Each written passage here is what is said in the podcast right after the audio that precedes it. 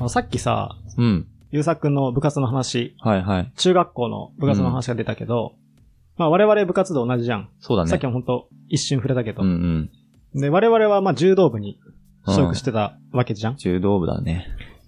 で、まあちょっとだから、せっかくだからその柔道の話しようかなと思うんだけど、まあ僕は非常に体が細くて、うん。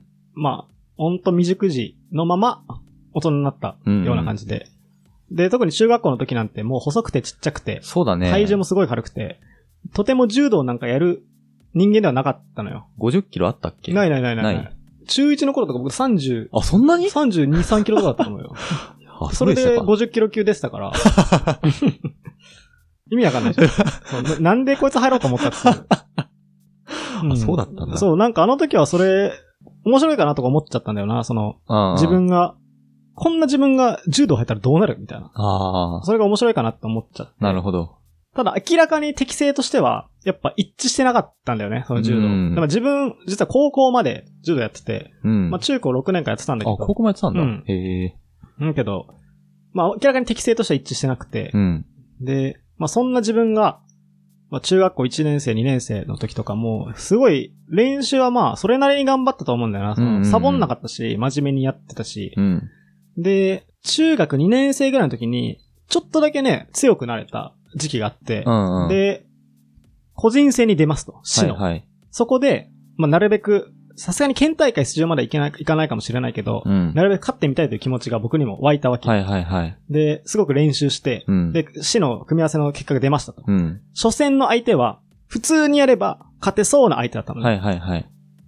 で、2回戦目が、もう、去年の県チャン、えー去年の市のチャンピオンか。はあはあはあ。すごく強いと。うん。だから、1回戦勝って2回戦が勝負だ。うんみたいな、うんうんこう、ことを顧問からも言われてたのよ。なるほどで、。僕もすっかりその気になってたの。はいはい。で、どうやったら勝てるかっていうのを僕は考えてて、その市のチャンピオンに。うんうんうんうんで、僕は思いついたのは、その、誰も使ったことのないはいはい。技をぶつければ勝てるんじゃないかっていう。おー非常に、論理としては 弱い。非常に論理としては弱い。でも少年漫画っぽくてかっこいいよ。そうそうそう。だ未知の技を相手にかければ。ぶっ倒れんじゃないかと思った、相手は。はいはいはい。あの、止め方を知らないから。っうん。ていうのを思いついたのね。うん。で、来る日も来る日も、その、まあ、その技は、えっ、とね、柔道やってた人はわかると思うんだけど、その、小外刈り、えー、ちょっと名前忘れたな。あ、小内刈りって言うんだけど、ああ、はいはい。えっと、相手の、えっ、と、右、自分から見て相手の右足か、はいはい。を、足で巻き込んで、うん。その片足だけ、相手の片足だけすくう形にして、うんうんそのままタックルして倒すってはいいう。技で、これはね、意外と中学レベルだとやる人がいないんだよね。ん。で、特にその同じ階級同士だとうんやんなくて、なんでかっていうと、この、コーチ狩りって技はう、ん。体格差があればあるほど有利な技なの。あーあのちっちゃい方が有利な技。はいはい。で、本来同じ階級同士ってさ、同じ体格の人間でやるかはいら。使わないのよ。なるほど。でも僕は同じ階級でもちっちゃかったからう、んうん。コーチ狩りが使えるの。っうん。てことは、このコーチ狩りを徹底的に極めて、なるこれをほどね。いきなりぶっ込めば、はいはいはい。前回の市チャンピオンだろうがなんだろうが、もうぶっ倒せんじゃないかとうん。思ったわけ。ただ、一回戦目でそれをやっちゃダメじゃん。そうだね。バレるから。うん。だから一回戦は、今まで練習してきた、まあ、二番目の武器である背負い投げとか、はいはい。その辺で倒そうと。はいはい。っていう計算だったのね。うん。で、いざ、市の大会始まりました。うん一回戦目です。うん相手です。うん。組んでみたんだけど、うん。あの、忘れてたんだけど、僕そんな強くないのよ、柔道。で、なんかその、市チャンピオンっていう肩書きでうん、一回戦目の相手が霞んで見えちゃってたけど、はいはい。ちゃんと僕は本来の実力だったら一回戦で負ける人間なのね。で、組んでみて、あれなんか、やられそうだなってなっちゃって、その勝てなそうだった、なんか、うんあれ？ってなっちゃって。で、やばい、なんか投げられそうになっちゃった、今、とかなって。で、どうしようと思って、もうあの技使おうかなってこう一瞬思ったんだけど、はいはいはい待って待って、僕は、その、初戦で負けるんじゃなくて、うん市チャンピオンを倒しに来た人間だと。そうだねだか。らここで技を使うわけにはいかないと。はいはい。で、無理やり背負い投げいきます。うん。かわされます。はい。いや、うまくいかんな。で、しょうがないと思って、3番目の武器を使おうとしたの。うん。で、その3番目の武器は大内刈りっていう技なんだうんうけど、んうん。まあその技で軽くた倒しに行こうと思って、はいはい。バーンって大内刈りったら、うん。あの、自分が間違えて、その転ん、転んじゃって、そのはいはい前から転んじゃって、うんあの、肩から着地して、うん。あの、相手に技かけられたわけでもなく、自分から技かけに行ったのに、うん。あの、自分の左肩の鎖骨が折れちゃった。で、あの、初戦敗退。怪我で初戦敗退。全治3ヶ月半。あ、あの時すごかったよね。そうそうそうそう。なんかね、もういきなり肩が動かなくなって、全身に激痛、全身、肩だけが痛いはずなんだけど、痛すぎて全身に激痛が走っちゃって、もうき救急車その時出なかったのかななんかもうとりあえず急いで車に乗せられて、うん。搬送されて、で、あの、全治3ヶ月半で、市のチャンピオンに、あの、参戦練習した小内刈りは使うまでもなく、ただただ骨折して、骨折から、骨折からリハビリを、まあ、3ヶ月半頑張ってたっていう。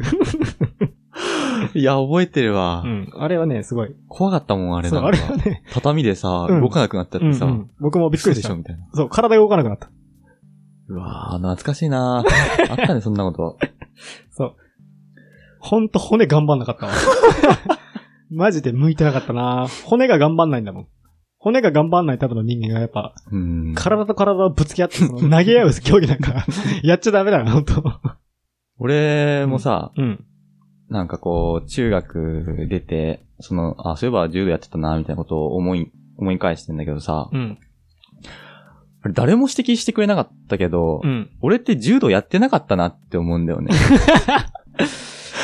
というのも、あの、柔道ってさ、うん相手の重心を崩して、うんその崩したとこに技をかけてうん倒すっていううん競技じゃないですか。うん、うんでも俺相手の重心を崩すっていうところが理解できなくてさ。普通だったら組手でさ、うんなんか力をかけて、うん。あれ引いて、引いた、引いてんの？なんか、うん。下に僕引いたり。もあんまわかんないんだよね。あ分かってない6年やたけど。まあ、上手い人はさ、うんなんか引いたり、そうね。のなんかやってるよね、移動中そうそうそうの体重のかけ方とかでな、んかやってんだよな、あの人たち。相手の重心崩してるじゃん。うん。うん。でも俺それ全く理解できなかったの。うん。だけど、その、全く理解できないから、うん技かけてもうん相手の重心が崩れてないから、うそう。の効かないわけよ。そうそうそう、わかるわかる。そう。で、これ、どうにかしないといけないなと思って、うん。俺当時、まあ、身長は平均より高めうん。で、そうね、背高かったうん。でもし、体重はそこまでなかった。からそうね、そうね。俺もちょっと50キロ級とか、うんその1個上の55キロ級うんうん。とかに出てたんだけど、うん。その階級の中では、うんそのタッパがある方だったのよ。うん。これだなと思って、うん。試合中にさ、うん相手の何、道着掴んだら、うん。もう、すごい上下に思いっきり動かして、で、あの、自分を中心うに、んすごい円を描くようにぐるぐる動いてたの。うん。何しようとしたかっていうと、うん。遠心力を使って、相手の体を浮かせて、そこで、あの、何ですか外側から足をかけて倒すっていう、あー足払いで相手を倒すっていうのが、俺の柔道だったんだけど、うん。なんかさ、柔道やめてからオリンピックとかの柔道見ててさ、そんなこと誰もしないんだよね。俺はその、柔道のルールの中で、うんルールに反しない程度にうん動き回っていただけで、けやっていたことは決して柔道じゃなかったんだなっていうのに、やめてから気づいたんだけどさ、あ顧問含め誰も指摘してくれなかったんだな、あれ。あ何だったの？あ、あ。いや、あのさ、僕もさ、未だに柔道の倒し方分かってないんだよね。本当？どうやってた、そのさ、オリンピック見るとさ、うん。柔道やってんだけど、うん。僕の知ってる柔道じゃないんだよな。動かないよね。動かない。あ、何してんのあれ。ほんとね、聞きたいわ、マジで。なんかさ、柔道強い人って動かないのよ。全然動かない。何してるか分かんない。なんかね、きちっと固まって、うんなんかしてんのよ。でそうそうそう。動けようと思っちゃう、僕は。僕はだから動いてたの。で、すぐ投げられてた。わかる。だから動いちゃダメなんだよね、本当は。うん。うんだけど分かんないんだよね、何してんのか。柔道って何してんのあの競技？柔道経験者がわかんないんだから。分かんないい。ね。結構やってたけどな。本当何だったんだろうな、あれ。うんでもさ、うん。あの、まあ僕は、まあ、6年やったから、はいはい。まあ、最初経験はある。じゃんうんうん。で、柔道ってその、試合の見方としてさ、サッカーみたいに分かりやすくないから、うんうん。オリンッピックとかでたまに柔道の試合やるとさ、うん。なんか難しいんだよね、見方として。多分初心者の人は。はいはいはい。で、あれ今何やってるのとかたまに聞かれたり、これって今どういう状況とかさ、うんうん。組み手争いとかってこう相手の道義を。掴みに関わろうとしたのに全然お互い掴まないとか、うん。これって何とか聞かれることあるんだけど、うん。正直僕はあんまり分かってないのね。うんうん。だけど、いっつも僕が組み手争いだったり、うん。その、なんかしなきゃお互い組み合って動かなかったり、お互いがこう、硬直した状態にいたり、うん。よくわかんない状態ってあるじゃん、柔道の。ある。あれの説明を求められた時に僕が言ってたのは、うん。間合いが大事だからね。って言ってたの。これ便利だよ。嘘じゃないしね。うん、全然嘘じゃない。あのね、これでね、なんか大体納得するみんな。ああ、そうなんだ、つって。で、あー、間合い大事だからね。って言って、なんかこれのテンションの、言い方のテンションだけ変えるだけでも、なんか大体いけるから、その柔道の説明って。あー、間合いが大事だからね。あ、あー、あー間合い大事だからね。あー、間合い大事だからね。これだけでもうやっていけるから、柔道の解説求められたら、この3種類を使い分ける。